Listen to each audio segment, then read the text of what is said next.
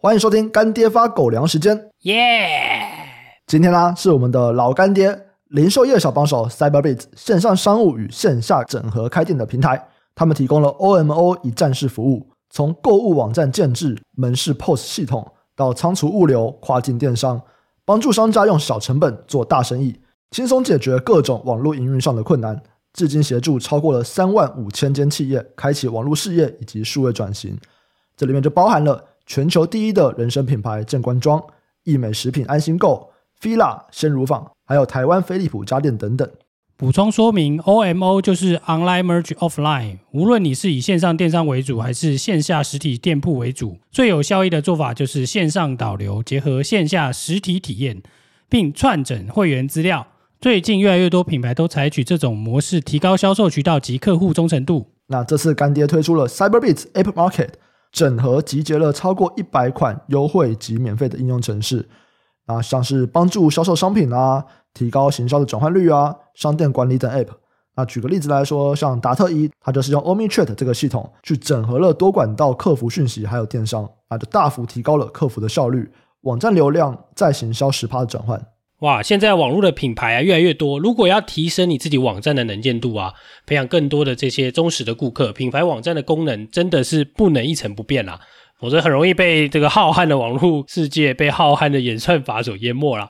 对啊，那 Cyberbiz App Market 看到这个痛点，提供大家品牌购物官网更多元的扩充功能，让你可以专心专注在产品的品牌之上，有关经营电商的每一步，干爹都可以给你资源辅助。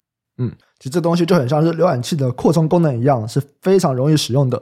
那他们也有提供一对一的开店顾问，可以协助你解决各种疑难杂症，提供经营秘诀。不但可以节省你的时间，降低学习成本，也让你开店更加的得心应手。十月十八号，Cyberbiz 将会举办二零二四零售未来式论坛，和分享零售趋势，帮你超前部署。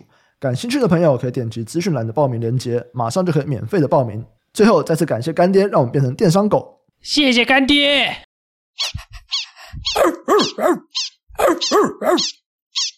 欢迎收听财报狗 Podcast，我是主持人威宇，在我旁边的是财报狗投资总监 Sky。Hello，大家好。今天呢是达人聊产业的单元，在这个单元里，我们会邀请在各个产业当中的人，跟我们分享整个产业的概况啊，未来的趋势。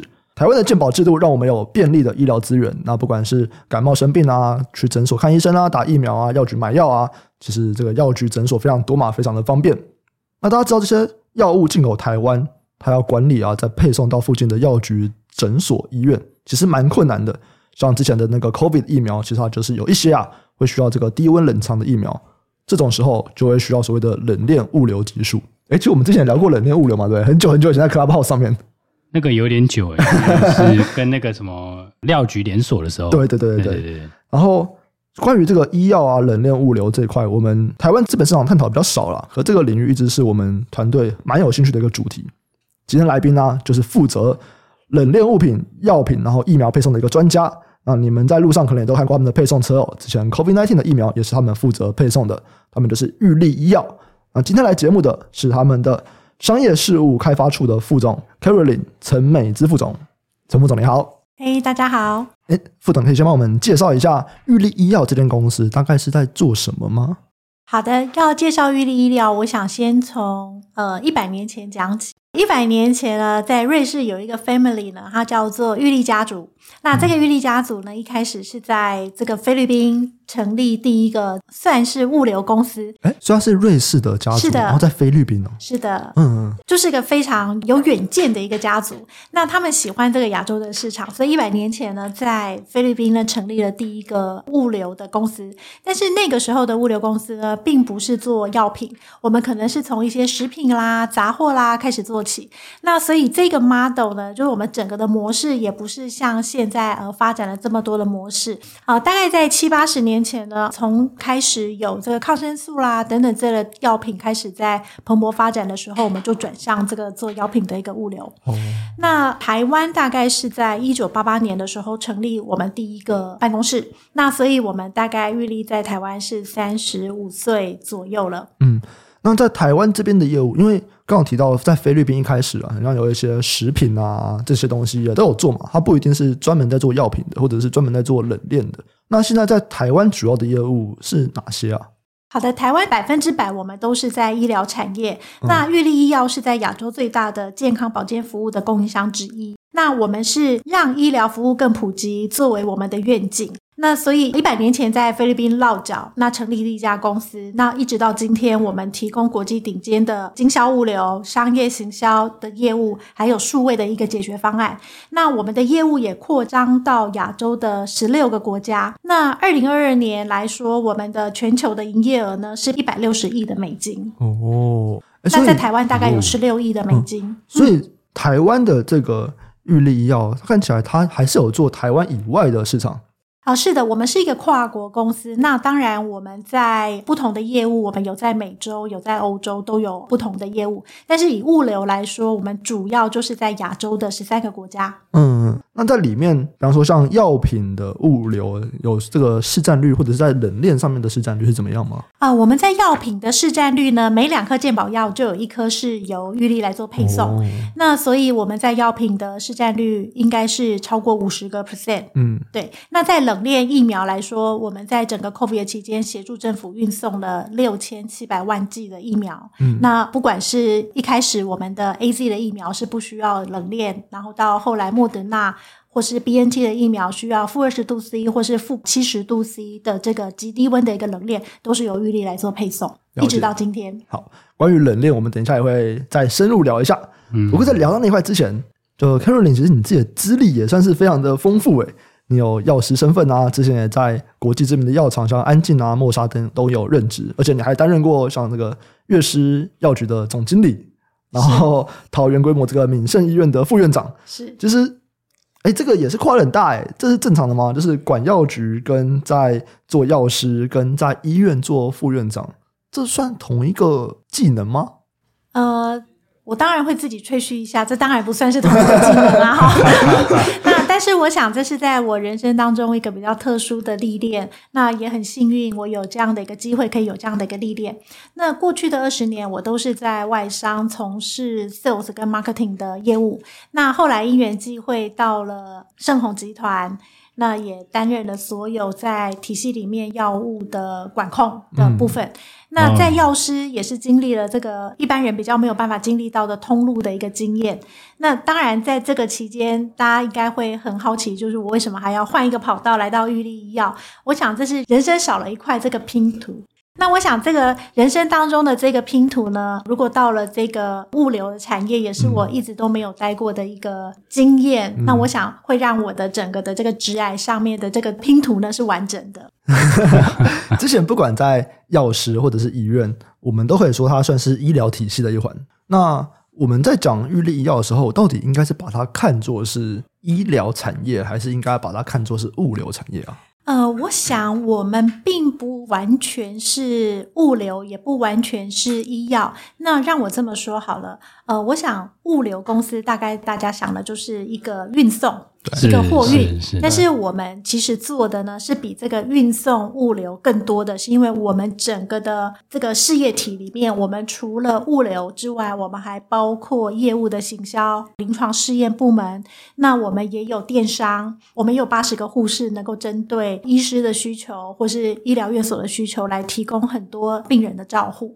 那另外就是说，除了这一些之外，我们其实内部也开始慢慢往 AI 的方向去走。嗯，那所以我们也有很多的数位化在进行，比如说数位化的 App。或是数位化的平台，那电商，我想这个应该是最基本的配备。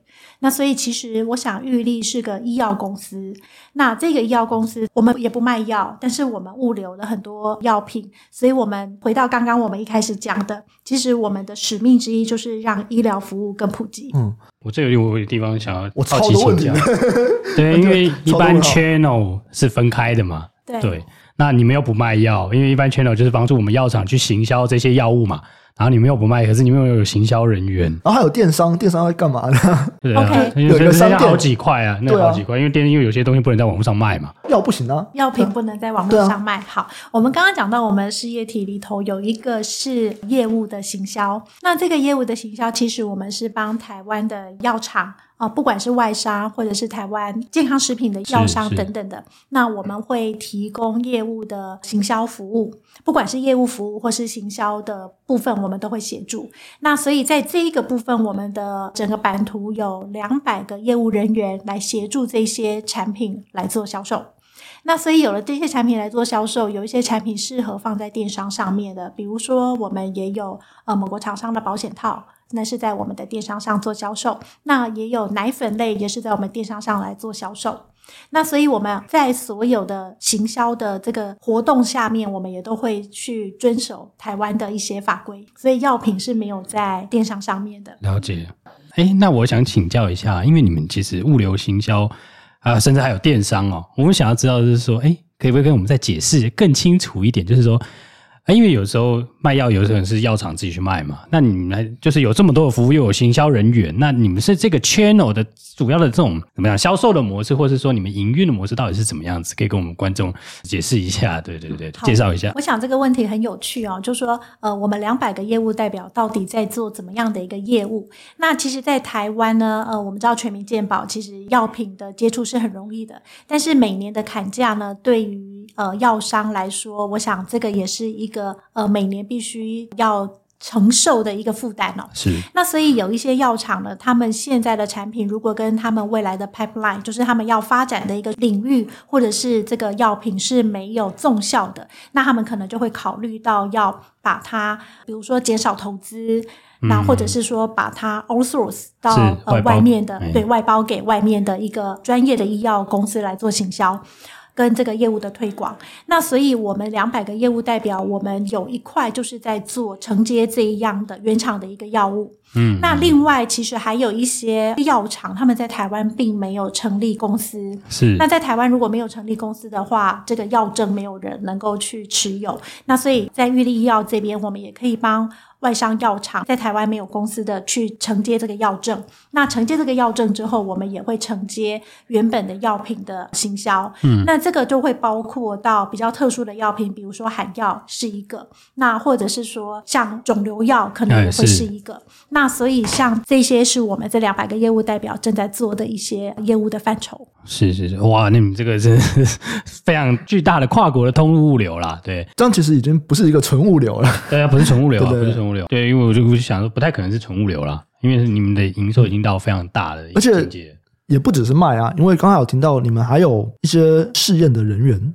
就为什么又会需要这个做实验的人呢？要做什么实验？呃，其实我们并不是真的像现在正在做临床试验的这个 CRO 哦，是。那但是我们跟 CRO 公司会合作，或者是说我们跟外商会一起来做合作，来做这个 comparison drug。我们就会去做一些比对药的采购。那因为有一些这个市场上的呃需求，比如说呃我在某个医院有某个医师，他很想要做 A 这个产品跟 B 这个产品的临床试验的时候，那通常这个医生会跟原厂去说：“哎，我想要做一个由我这个医师来开启的一个试验。嗯”那这个试验也是必须要经过 IRB。那但是这个药品从哪里来？因为它已经是在市场上用了也许十年的药物，已经没有任何大型的临床试验了。嗯、那所以这个在比对性的药物上面呢，就会由我们来做采购。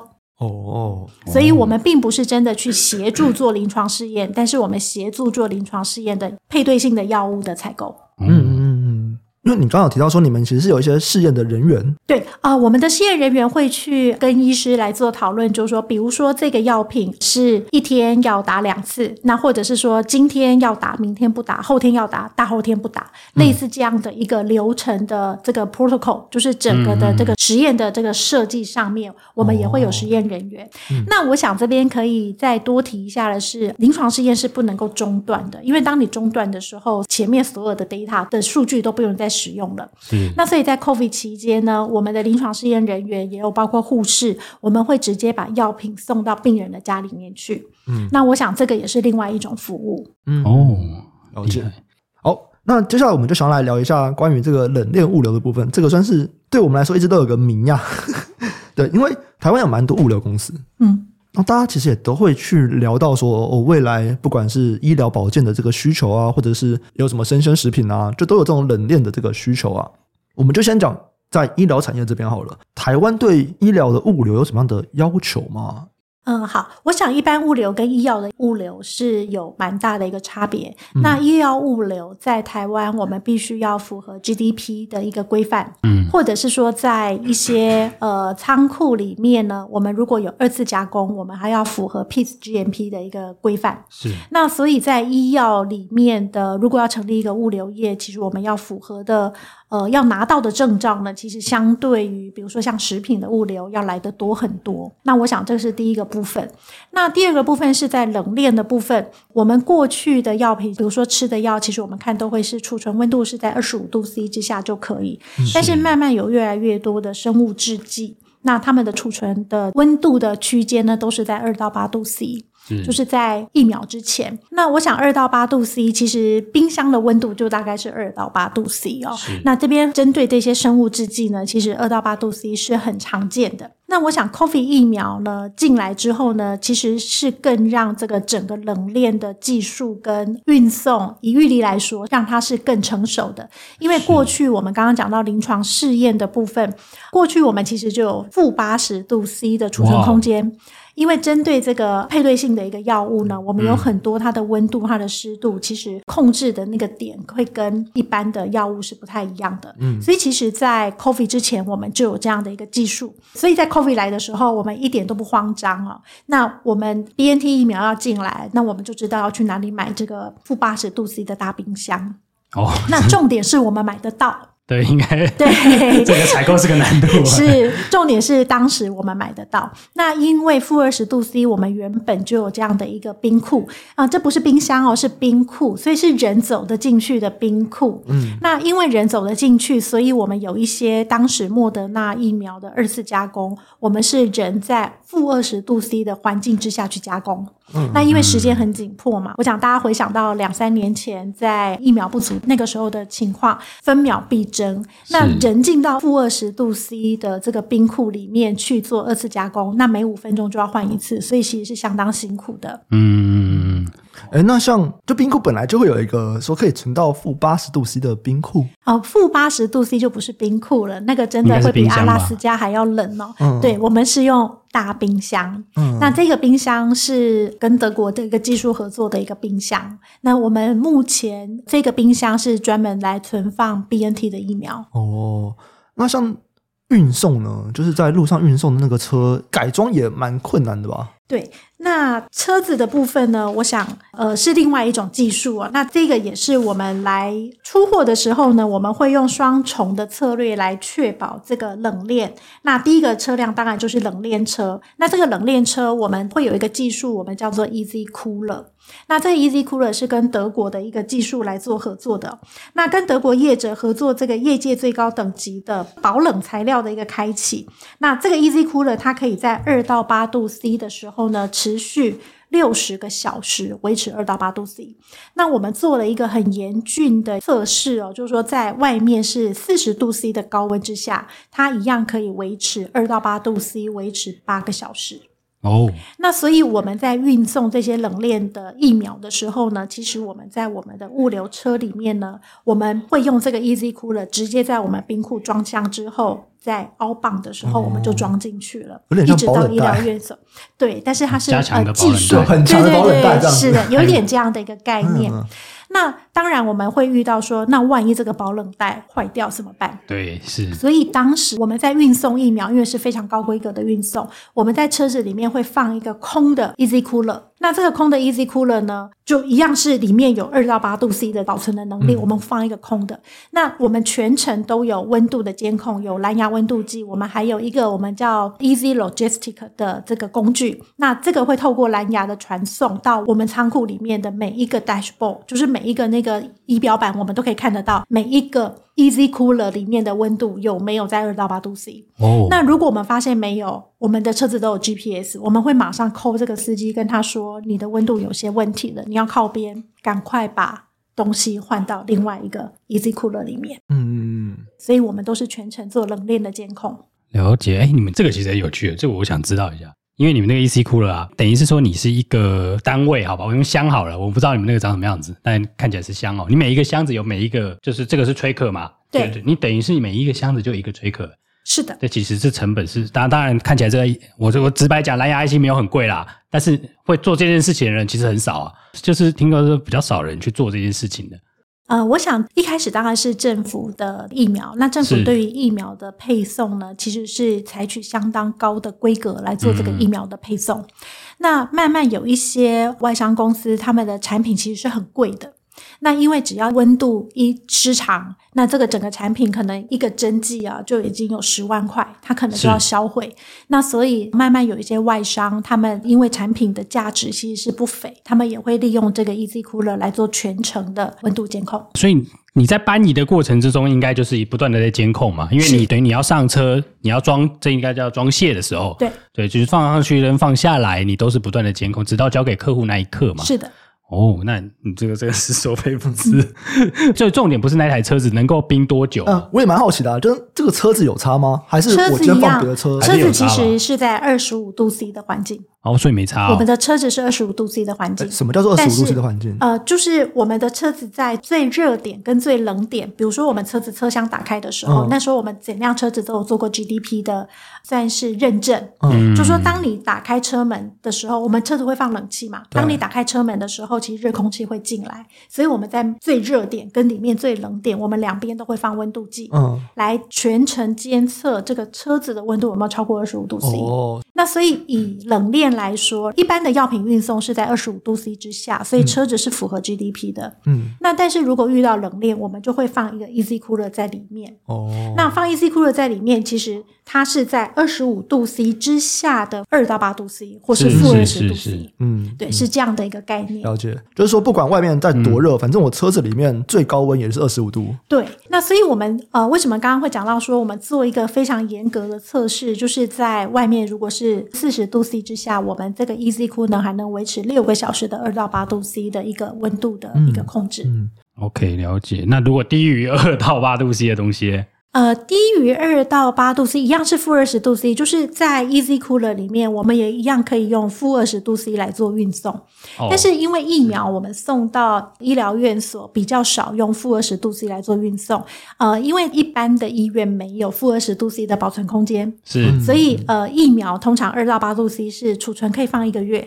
那大部分的负二十度 C 可以放到一年，是在我们仓库。哦，了解了解了解，所以难怪那时候有人说快要过期啊，赶快赶快去打。对，有一阵子有这个说法嘛。嗯。啊，对，所以是保存期限的问题啦。嗯。那个 Easy Cooler 到底多大啊？Easy Cooler 大概六十乘六十乘六十，一个正方形的箱子。哦，这是一个立方体啊。是的，嗯，那里面有非常多的保冷的结构的东西，我们必须要先放到我们负二十度 C 的冰箱里面去预冷。嗯，遇冷之后，我们要装箱的时候才把它拿出来放。哦，所以那个其实是要戴手套的，有点像那个冰冰堡。好了，我们讲一个比较简单的比喻啦，不是有人去买那个威士忌要冰那个啤酒杯嘛？大概就那样啦，很多啦，很多啦，对对，因为外面的东西你要降温嘛，里面装进去的东西才有那个嘛。嗯，对对对，因为不同的药品可能有不同药品的适合的温度吗？你们在这边会有做几种的温度差异吗？呃，这个问题其实很有趣哈。大部分的药品如果不需要冷链的话，都是在二十五度 C 之下的储存，嗯，十五到二十五度 C。那像生物制剂的话，就是会有一个区间，就是二到八度 C。所以通常都是这个区间。通常大概就这样的一个区间。哦、那但是我们刚刚讲到这个比对性的一个药物，有时候会有一个比较奇怪的温度，比如说八度 C。嗯，那八度 C 可能只能上下两度 C 左右。那这个我们在在我们的仓库里面，针对实验用药，我们是另外一个专区、另外一个运送的部门来做这一方面的管控。哦 okay, 了解，因为它是少量的，嗯、对，少量多样的，特别专门弄一台车也合理啊，对啊。对哦，理解理解理解。那那台车的配置也是差不多吗？就只是你的温度，因为你们都这样子嘛，就是说，哎，我每个 Easy Cooler 里面会有一些温度计，然后我只要温度提高，因为它温度已经上升了嘛，上升到一个临界的时候，哎，我再赶快换另外一个 Easy Cooler。对，所以其实整个机制差不多，就只是在这个温度的数字上面不一样。是的。是的哦，了解了解。我的这边也许可以再拿出来提一下，就是我们刚好聊到一下，就是有一些药局他们可能会想要去自建物流，可能大部分目前还是委外了，有一些可能想要自建物流。那速度他们就是要慢慢去处理嘛，因为要符合前面讲的这个 GDP 的认证哈。这个 GDP 的认证难在哪里啊？GDP 的认证包括，就说几个部分哦。那在这个仓库的建设的一个部分，比如说你的地板不能有粉尘，所以你的地板的材质可能要用 epoxy。epoxy 对，所以它是另外一个环氧树脂。有一点概念这样子，就是说你不能用水泥地，嗯、OK，你要用树脂、用橡胶那种，对，不，不能产生呃这个细粉细粉。对，好，我了解。那另外一个要自建仓库的一个比较大的困难点，我现在能够想到就是在管制药品的部分。嗯，那因为管制药品它必须要是能够上锁的。然后谁有进出，这个其实都必须要能够做记录。哦，那再来就是在码头的部分，那因为就是车子我要上货的时候跟下货的时候，这个码头，嗯，真的叫码头。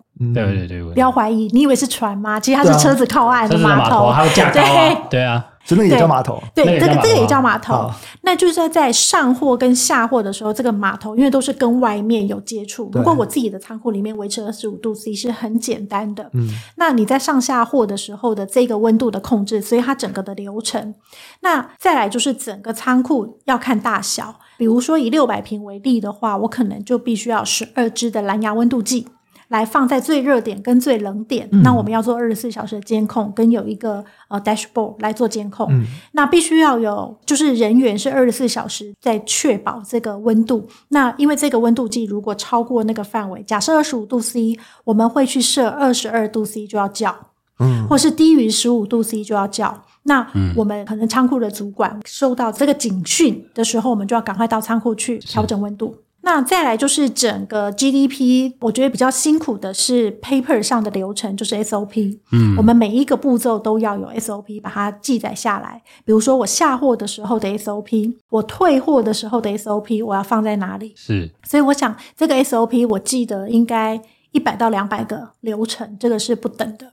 哇那对于外商来说，以玉立来说，我们还有一个很重要的部门，就是 QA（Quality Assurance）。嗯，我们必须要确认每一个出去的货品，或者是每一个加工过的货品出去呢，都是符合这个 GDP 的规范，是或是符合这个 GMP 的规范。那所以我想再申请一个 GDP 仓，时间大概要一年半左右，因为你必须要 TFDA 来做审核，嗯、审核一定要补件，补件之后他还会再来一次，不管是初审或是现场来审。那我想这个是个大工程。嗯嗯嗯，了解。哦，听起来很困难啊，就是要看的东西很多啊。刚刚如果那些东西不是啊，因为有人要来审啊。对啊，就是你不只要做，你还要、哦、他你还要让检查的人确认。对对对，这个可能有当过兵的听众比较感受到，然后老长官啊，啊不要，金融业也有可能感受。我们精简来了，对，大家就那个感觉。那刚刚听起来其实有蛮多科技，就需要有一些物联网啊，或者是智慧仓储的一些东西吗？因为很多的各种的监测啊、dashboard 啊、警示啊、通知啊，感觉有蛮多这种。对啊，这其实就是物联网技术啊。对啊，就是各种物联网的东西。所以其实我们在玉立这边呢，我们大概想到的物流。应该比较多会想到是一个货物流，那我们也讨论到很多的硬体的投资，包括像物联网的科技来怎么样来运用来做到这个即时温度监控嘛？比如说我们用蓝牙，我们用 dashboard。哦，当然这是玉立自己研发的。对。哦，所以不是在找外面厂商。我们没有，我们一定要自己做。哇，那你们真的很厉害，你们 MIS 也自己动，就整个系统。就是说我们在这个除了仓储跟保温设备的投资以外，那我们也开发了一个物流温度的。就是叫做履历温度的即时监控系统，那它包括整合的环控、车机，还有物联网的科技。那我们可以掌握疫苗从下飞机到进我们的仓库，然后到储存，一直到出货的包装，就我们刚刚讲的二次的加工，或者是到运送的全程温度监控。那这跟过去只用一个冰球啊，或是温度的一个监视变色的一个片，就说呃，它可能低于两度 C 会破掉，超过八度 C 会变色，这样的一个只是这样的一个温度监控，这个差距是蛮大的。那所以我们掌握这个资讯流，还可以监控做到追溯，每一个疫苗都可以追溯到全程的温度履历，所以每一笔配送、每一个订单到哪里、几点几分到哪一家医院，当然到哪一个病人，我们比较难去做追踪啦哈。嗯、但是哪一个批号到哪一个病人，这个可能是可以做得到的。那还有哪个保冷箱里面的一个疫苗全程监控的温度，我们都能够及时掌控。那在车子里的 GPS 的资讯呢，我们还可以随时监控到每一个车子的运送速度，到各点的配送。还有，如果说我们今天温度已经失温了，那我们也可以及时来做一个补救。那在订单跟分配的计量，还有追溯到相关的相关人员，就是我们所有的司机等等的，那这些我们都能够通报到异常来做处理。嗯，像整体的这个监控系统是你们自己开发的？对，是我们台湾自己开发的。嗯嗯，真的很强大嘞。对啊，因为刚刚其实我聊一下，主要就是你们可能本来就有一些系统，然后你们是自己开发，把它们整合串起来。我们整个的那个 infrastructure 的 background 是 SIP。嗯，那我们很多的这个资讯处理呢是用 Tableau，那所以我们有很多的这个资讯的串接是。呃，内部写程式会把它串起来。嗯、那串起来之后，因为 Tableau 或 Power BI 也是一个很强大的一个软体一个工具，嗯、那所以我们也能够做很多的运用，包括所有的资讯是怎么样来进跟出，那也 user friendly。了解了解。因为过去听到很多公司去导这种 ERP 嘛，然后、嗯、或者是导这，其实他们要花很多钱，要花很久的时间，所以。你们有这么多系统可以一次串起来，其实很厉害啊！嗯，对，就等于说一开始的那个系统也还要行啊，就是能够让你方便的串，他们也要还行啊。对，所以我们八年前导入 SAP 这个 ERP，一直到现在。了解了解。那你刚刚这边主要是软体的部分嘛？就你们在做。那硬体上面呢？比方说这个蓝牙温度啊，或者是各种的 camera，应该也会需要。这个我们有一个 app 叫做 Easy Logistic，就是说很简单的这个物流的一个管控，嗯、所以我们后面连接的就是这个 Easy Cooler。那透过这一个 app，我们也会知道刚刚我们讲的这个司机走到哪边，温度控管怎么样，这批货几点几分送到哪里，那这些我们其实都有透过这个 app 来做监控。嗯嗯，所以我们不同的 app 大概零零总总有二十个 app。都是你们自己公司在用的，都是我们自己公司在用的。嗯、那这二十个 App 呢，有一些是给诊所的客户或药局的客户来做使用，有一些是我们自己在做监测来做使用。嗯，那我们也有一些像 Easy Pay，就是说让我们的客户如果他不要下货收现的时候，他也可以透过这个软体来付款。哦，你们也有做这个，是 这我蛮意外的。这大家都想要做自己的支付的 App。对对对对对。那你们现在？怎么去看台湾这个医药物流，或者是专门 for 医药的冷链物流的这个竞争状况？这个产业在台湾算多吗？嗯，我想随着生物制剂呃使用量越来越多的情况，我想应该会有越来越多的物流商会往这边来做发展。嗯，那但是往这边来做发展，其实我觉得用一个比较简单的比喻，你买东西其实是很容易的，但是你怎么去处理或者说管理你买进来的东西，或者是说它后续的一些行动跟行为，那我想这个专业物流公司可能玉立还是数一数二。嗯，就是。现在我们在看所谓的这种医药的物流，嗯、它比较会是说，像刚刚讲的传统物流公司切进来，还是我们在讲这种药局，我就是一家药局做一间物流，这个发展可能会是哪一种，还是都都会有？其实现在的呃物流的模式蛮多的哦。台湾有很多药厂，他们是自己盖自己的仓库，自己申请自己的 GDP，但是在车队的部分他们会委外。嗯嗯。那像这个大概就是。自己配送，就说自己是一个公司的话，有一些状况是这样。那有一些状况，像外商，他就直接透过玉立来一条龙的一个服务。比如说，我们从到港的接货物，到我们的仓库，到我们货品上架，然后到加工，到出货，一直到医疗院所。那包括医院的投标也是由我们来做的。嗯、那这个是另外一种一条龙的服务。嗯。那还有一种就是自己。盖仓库，自己找车队，自己来做配送。那我想大致上可以分成这三种部分。嗯，那这三种部分的人力跟需要放进去的这个时间管理，还有包括符合政府法规的部分，其实都不是很相同。嗯，因为这也很多段嘛。你进关的时候，那个飞机应该不是你们吧？因为你们不是那个，我们不是，你们不是快递嘛，只有快递才会有飞机。对，forward 到。那我们通常跟 forward 公司、跟货运公司是熟悉的。嗯、以我们的模式来说了哈，原厂会告诉我们什么时候 cargo 会到，那我们就去接车子去接了，进到我们的仓库里面。后面我们就是自己原本的服务。那比如说本土药厂的话，他们就不需要接机嘛，是因为他们自己生产出来了。那他们就是自己在自己的仓库里面。那还有一种是台湾的经销商，他的货品可能是从国外进来，那这个时候他们也必须要有货运公司，就我们的 forwarder 去联络好，然后他去接机进到他自己的仓库。对，因为那边也有仓库啊。就是飞机下来的那个地方也有，对，但是它是暂时仓，它不是永久仓。它是关那边就有一个舱。对对对，那我们必须要去关那边的仓，就这样已经验完货，去把它领出来。是是是，哇，这其实还是很复杂的。嗯嗯，因为刚刚听，不管是药厂或者是经销商，都算是提供药品给诊所或者是药局的单位。那药局很像自己也会做，是吗？就是在做物流这块。你说连锁药局的统仓吗？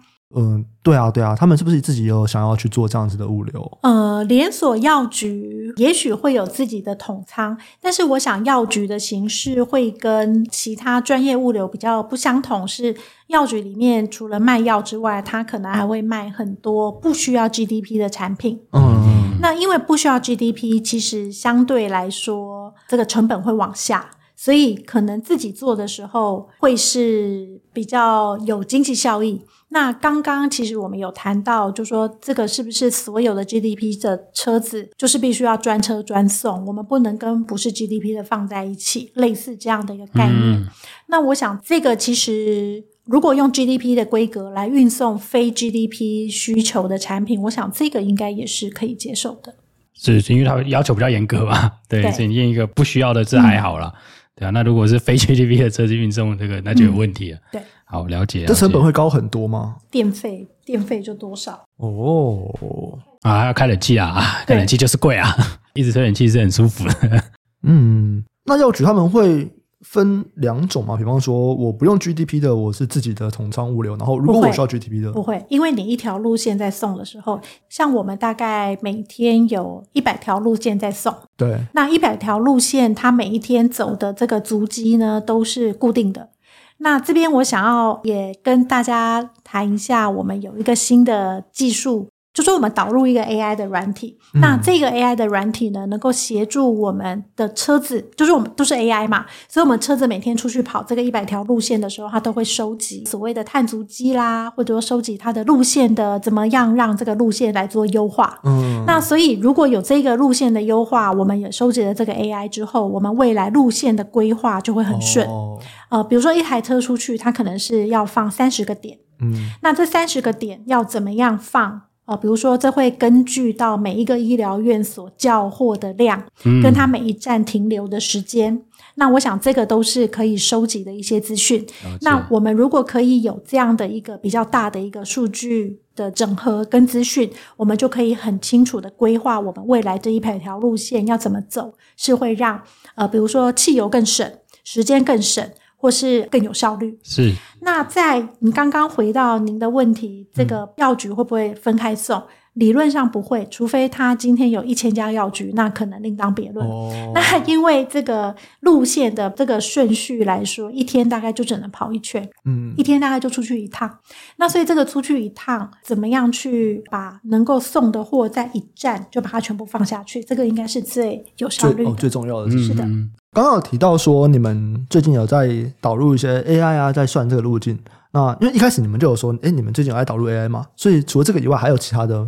在 AI 上面的想法吗？我想，除了刚刚我们讲的那个导入 AI 用车子的这个计算路径是一个解决方法之外，那其实我想要变成数位做到 AI 的这样一个境界，其实第一步应该要做到的是数据化。就是我们讲的 digitalization。那如果所有的东西都没有数据化的话，就像刚刚 Sky 说的，如果我都没有上传，我没有这个数据化 digitalization 的这个过程的话，嗯、我们是收不到任何的数据的。那所以我想不敢讲，现在玉立已经全部都 AI 化了，但是我们现在把我们的 solution 都尽量是往数据化的方向在走，是就数位化、数据化的方向在走。嗯那我想，除了这个车子的这个部分如何做一个最好的一个呃路径规划之外，我们也有 blockchain 的技术。嗯，那这个 blockchain 的技术呢，其实在呃扫这个产品的 QR code 的时候，我们也可以有一个溯源。是，那也可以知道说，哎，有没有伪药来扰乱这个市场？那我想 blockchain 也是我们在投资的。那另外还有就是，呃，我们也做了蛮多的平台，也是数位化。比如说，我们有一个平台叫 EasyRx，那这个 EasyRx 是协助诊所客户或是我们的业务代表能够从这个平台上去下单。那所以，当然这一些。大家看的好像都是只是一个数位化，但是其实这个数位化相对的，我们就能够收到相当多的一个数据。是。那未来我们的仓库也会导入自动仓。嗯。那这个自动仓，当然你要自动，就一定要数据跟数位。我想这个都是相当重要，我们才知道说哪一个产品放在哪一个厨位，其实是最有效率的。嗯，所以在二零二六年，其实我们现在就开始在规划这个自动仓了，已经开始了，已经大概规划到一半了。那我们的以后的一个自动仓，我们斥资三十亿台币，在桃园我们会盖一个预立的自动仓，那可能未来的空间会是现在的二到四倍左右。哦，可以稍微说明一下自动仓是什么东西啊？其实我们讲的自动仓呢，呃，就是。并不是整个仓库都是自动的，嗯、我们可能会分区。那分区它可能就是一个机器进去，它就是像那个停车塔一样，嗯，停车塔一样，就是一个上去，然后你们是那种超大型的吗？会是那个？因为像是那个。进关的时候啊，飞空机进关的时候，那个就是超大型的捡货啊，远雄自贸港那个，他就自己去对，超大的那个机器去一个一个去抓出来，它就好像会有一个走廊进去，那人是进不去的，就机器上去捡，那你就看你的货品要摆在哪里，它就然后外面这一段再是人，对不对？最后一段是人捡嘛。所以所谓的自动仓，其实还是有人的那个在里面，对，人机搭配，没错。哦，所以等于是说拿药跟取药在架上那边会是机器做。然后机器再拿到人这边来做一些分配啊什么的。对，嗯嗯，了解了解。嗯，好，还还有什么要问的吗？我其实比较好奇是说，投资界啊，或者说就我们大家也在报纸上看到大家讲那个人链嘛，当然玉立是专注在医疗的这个东西，但是看起来冷链的这个市场是不是在正在变大？因为我想你们应该。会有这种感受吧？嗯，当然最近有闹很大的啊，最近有这种什么冷链出问题是什么鸡蛋之类的嘛，嗯，也是这样的概念。但就是我比较好奇是说，像冷链这个东西啊，你们会有没有看到是说，哎呦，可能是有什么新的东西是采用这个东西的，会是用冷链去配送？因为像我自己过去有看过，可能是我举个例子好了，水饺的馅料，嗯，因为它是肉嘛，那你如果就是温度变化了以后，它就会变难吃了，或者说会变质，嗯，对啊，那可能会需要这样的东西。呃，就说我们讲到冷链的需求，其实我们目前也正在扩展我们的冷链仓储的板数。嗯、那为什么冷链这个需求量会慢慢往上？那与其说慢慢，不如说它的增加真的是很明显的，是因为现在有很多外商他们在研发一些生物制剂，是，比如说我们免疫的生物制剂、抗癌药的生物制剂等等的，这些其实都是呃冷链的产品。了解。那因为都是冷链的产品，所以呃，当在配送的时候的品质跟它所需要的厨卫品质的这个保固一定是增加了，那厨卫一定是会更多的。嗯嗯嗯，了解。所以光是在医药这边就会觉得说，因为其实我今天提到很多次的生物制剂，这会是一个冷链发展的重要推力吗？嗯呃，我想它会是一个推力。那但是现在也有慢慢很多的药厂认为冷链这个配送其实是麻烦的，所以他们慢慢也希望把呃目前是冷链的药物呢，看能不能未来会把它变成是常温这样的一个剂型。哦。那因为我们举莫德纳的例子，它在负二十度 C 可以保存一年，但是它在二到八度 C 可能只有一个月。呃，生物制剂大概是这样的一个概念。嗯，这样子距离常温还很远啊，还还很远。但是二到八度 C 会比负二十度 C，或者是说这个温度的控制是会稍微呃舒缓一些。是是，嗯嗯嗯，因为像最近有那个巴西鸡蛋的问题嘛，它其实就算是一个冷链断链这样子，就是可能有一段都是冷链啊，可是中间有一些存放的地方，哎，它变成是常温的存放。对，那就会蛮好奇啊，因为像。一开始有提到说，COVID 的疫苗，就你们其实是运了六千多万只嘛，对不对？就是一个非常大的一个数字。那刚有提到，它又是要在比较低温的保存，对，二到八度 C 保存一个月。所以你们本来就有这么大量的仓储设备在放这些东西吗？就是因为突然多了这么多疫苗，等于说突然要多很多空间，这空间哪来的？嗯、我想玉立在这个部分，我们当时的计划是未雨绸缪。那因为我们不了解当时能够拿到什么样的一个疫苗，是莫德纳的负二十度 C 还是 BNT 的负七十度 C，那所以在那个时候呢，我们两个仓库的这个。呃，厨卫呢，我们都已经放好了。那因为我们刚刚讲了，负八十度 C 或负七十度 C 是极低温的一个大冰箱。那如果是莫德纳的疫苗，它这个二十度 C 的冰库，它也是需要时间来做建制。那所以在政府跟我们开始做接洽的时候，呃，我们了解台湾有这样的一个需求。那因为不能断链嘛，嗯、那不能说哎，整体来说运送到台湾这个温度控制都是很好，但是到台湾这个负二十度 C 只能全部二到八度 C，那所有的台湾人民全部都要在一个月内打完这个疫苗，我想这是不可能的，这量也是不可能。那所以我们在之前都已经开始做这样的一个未雨绸缪的去建构这样的一个空间来处放这个疫苗。嗯，所以你们是在疫苗还没进来之前就去做这样的空间。哦，对，在疫苗进来之前，我们就已经添置了这个负八十度 C 的冰箱好几台，足够容纳第一波的 BNT 的一个疫苗的一个数量的冰箱数。那在负二十度 C 的部分，我们也整个规划了我们仓库的一个空间，所以我们在负二十度 C 的这个大冰库呢，也是重新建置。哦，所以你在一开始就不知道会哪一种啊？会用负二十还是负八十？就赌了就对了，就先赌了。哦、那但是感谢你们，不然我们疫苗可以打。最后两个疫苗都有进来，嗯，对。哎，可是像现在比较没有人在打疫苗了，那这些冰箱干嘛？我们其实也了解这样的一个状况，所以我们跟国卫院也有一些合作。那我们会把这个负八十度 C 或负七十度 C 可以控制到负七十度 C 的这些大冰箱呢，嗯、我们会捐赠到学术单位，让他们来做运用。哦哇，所以当时买这个冰箱真的就是为了放疫苗？对，然后用完了就捐给政府，这样子捐给学术单位。对，哇哇，对对，欸、这听起来不是小钱呐、啊。所以我们那个取之社会，回归社会。了解了解，这是 PR 会讲的。好，那我们最后一个问题啊，就是玉立它是一个跨国的公司嘛，对不对？然后现在 Carolyn 是台湾的副总，这样，那你在跟不同国家沟通这边会有什么样的困难吗？嗯、呃，我想沟通上面应该是算顺畅，但是因为每个国家的环境状况、鉴保制度还有规范都是不太相同的，嗯、那所以其实有些时候是这个沟通必须要很有效率的。比如说有一些合约在签的状况，有一些是我们整个亚洲地区同一份合约，有一些是我们台湾自己的合约，跟这个 region 要做沟通，跟国外要做沟通的时候，那我们可能还是会参考到其他国家的一个状况。所以我想整体来说，沟通是不太有问题的。对耶，像刚刚有提到说都要去监测温度什么的，可是那各国这个标准都不一样。各国的标准，我想不会这个产品在台湾是负二十度 C，然后跑到泰国去就变成负十度 C 哦。我想是不会有这种状况的。哦、那但是比如说我们讲到 GDP 的法规，那可能泰国的要看泰国的法规是走 ISO 还是走 GDP 等等的。我想这个是每个国家不同的一个规定。嗯、那在台湾，我们就是 follow 食药署或是政府最严格的一个规范。嗯，嗯，那 dashboard 的话，应该就是各国看自己国家境内的这样子。